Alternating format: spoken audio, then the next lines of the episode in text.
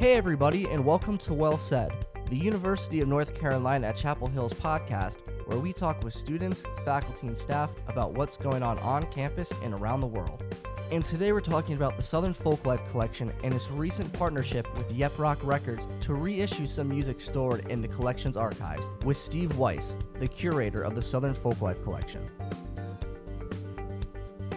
Through this new partnership with the local record label, the Southern Folklife Collection will be able to reissue some of its rare music from its archives and make it available to music listeners around the world, with the first release coming out this weekend on Record Store Day. But let's backtrack a little bit and talk about the music in this archive. How has the Southern Folklife Collection acquired such rare music? The Southern Folklife Collection is an archive dedicated to Southern music, art, and culture. We're an archival repository, so part of what we do is we collect materials, we preserve them, and we make them accessible and promote them for use. So, since our beginnings, we've been collecting materials. The Southern Folklife Collection started uh, a little bit over 27 years ago. So, we have a collection now of over a quarter of a million sound recordings. Why are all these albums being saved in the Southern Folklife collection? What makes them so special? They're chosen for their historical or cultural significance. Some of them are on the National Recording Registry, which is a registry that the Library of Congress keeps of the nation's most historically important recordings. To give you an example, uh, you know, one of the recordings is Dolly Parton's first single, uh, which she cut when she was 13 years old and for a little record company in Lake Charles, Louisiana called Gold Band Records. It was the first song that she ever recorded and released. It was also one of the earliest songs that she ever wrote, which she wrote with her uncle. And it's a song called Puppy Love. And we just thought, you know, it has great historical significance. You know, a lot of people love Dolly Parton and would really enjoy being able to hear it. And it's great to it's great to have an opportunity to get material out of the archive uh, so a broader audience can enjoy it. What other music is stored in the Southern Folklife collection over at Wilson Library? Is all this music Dolly Parton esque and country, or does the musical archive over there span several genres? It's varied. I mean, one of the interesting things about the materials that we have is some of the things have been strategically collected, you know, to fill a particular need and some have just sort of come to us. And I think what's interesting about our holdings is although it may not be a complete collection, you know, a lot of these archival materials are kind of spread across other institutions like the Smithsonian or the Library of Congress or the Country Music Foundation, for example. But the materials that we have showcase a particular musician or a particular style of music at a certain period of time. And I think that is one of the things that's so valuable about collecting these materials and making them accessible. Generally speaking, why is music so important to understanding the history of Southern culture? Well, I would say, you know, culture and history go hand in hand. You know, they both inform each other, they both provide a context. A lot of the recordings that I listen to, it's really wonderful to be able to enjoy it just purely on a, a on a level of art, but it's also really interesting when you start digging into what was going on at that particular time. In a way, you can get inside the heads of the people at the time in terms of like, well, what were they thinking about? What were they going through? What was life like at that particular moment in time? Let's jump back to this partnership with Yep Roc Records. And how did this partnership begin in the first place? Releasing material from the Southern Folklife Collection is something that I've wanted to do since I first got to UNC.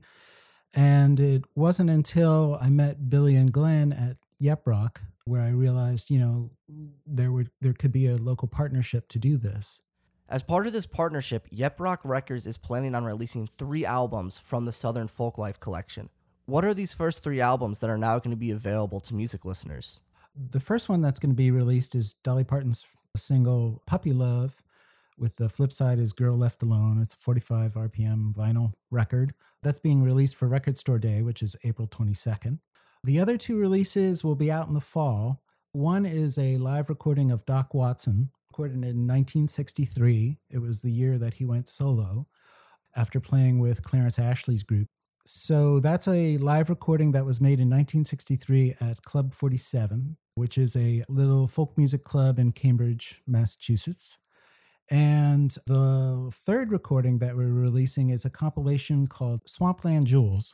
And it's a collection of Cajun and Zydeco music from Lake Charles, Louisiana, recorded by a local independent record company called Gold Band Records, who started after World War II.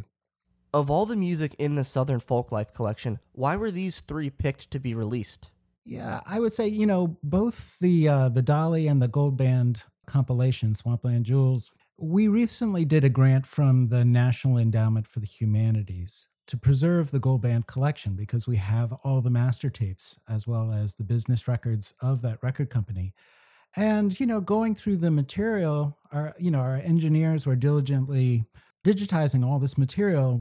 Occasionally, you know, a gem would come up, and we'd say, "Wow, that would that would be really cool." And I think you know, with all of well, with those two releases, they're just things that we've wanted to do for a while you know, it just seemed like a natural thing to reissue that music and put it out there in this sort of newly digitized format.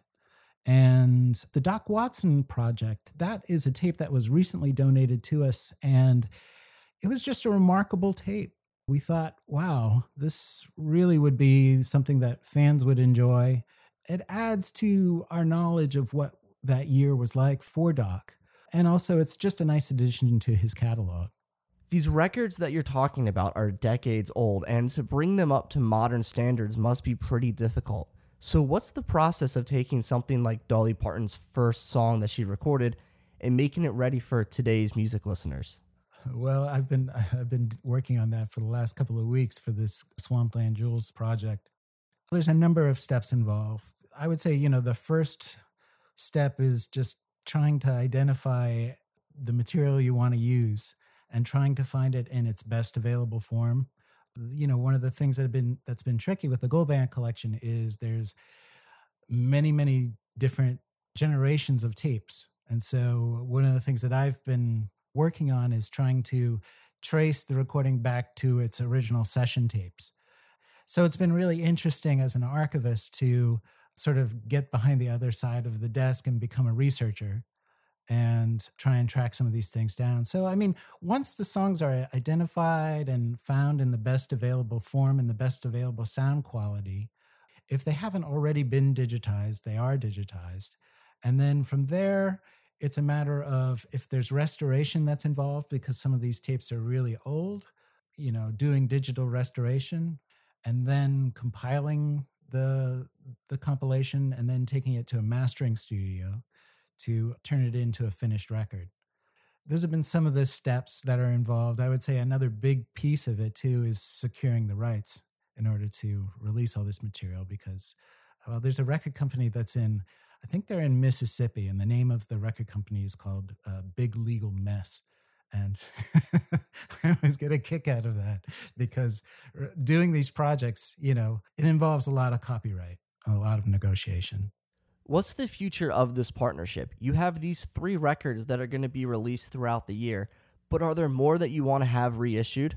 There's this one project that's moving forward, which is a it's from a collection that's privately held. More than likely will come to the SFC, but it's a recording of these young musicians who were recorded in the 60s on a radio program, and they're known as the Bluegrass Champs essentially they were you know a number of them were from the stoneman family and they're just young bluegrass hotshots from the 60s the recording is remarkable because it's just live and it has so much energy and there's not a whole lot of documentation of them and it's just a great sounding record. It's going to be a lot of fun to release that one. And there's a couple other projects that are just sort of percolating but i'm still trying to get my thoughts together on you know exactly what we're going to release in 2018 oh one one project i was going to mention is there's a i am interested in releasing a uh, an ep which is like a 10 inch record a vinyl record of one of the artists in our collection. Her name is tia blake. Uh, she recently passed away. She lived in pinehurst north carolina and she has a really fascinating story and she's not really well known. She's kind of a cult classic. She released one record that was released in France, I believe in 1970. It has the record has a cult following, oddly enough, but the music itself is just remarkable. And what we're looking to release are some songs that she wrote and recorded for the CBC. Those are just just beautiful records. What do you want music listeners to get out of this partnership and the release of such rare music? Well, I think puts the music back in in circulation, uh, wide circulation, so that way, you know, it's accessible to musicians, fans, scholars. So you know, you know, people can use it as a resource, and people use our collection all the time for lots of different uses. One of the most amazing uses that I've seen since I've been there was, you know, the Carolina chocolate drops were, you know, when they were still busking on the streets of Chapel Hill, you know, came into our archive to learn songs from some of the collections that we had and, and also just learn some of the styles of music. And it was just really exciting to see that material get into the right hands and make its way out to the public. It's a it's an exciting process. Thanks for listening to the podcast today. Check back to unc.edu next week for another episode of Well Said, or subscribe on iTunes or Android.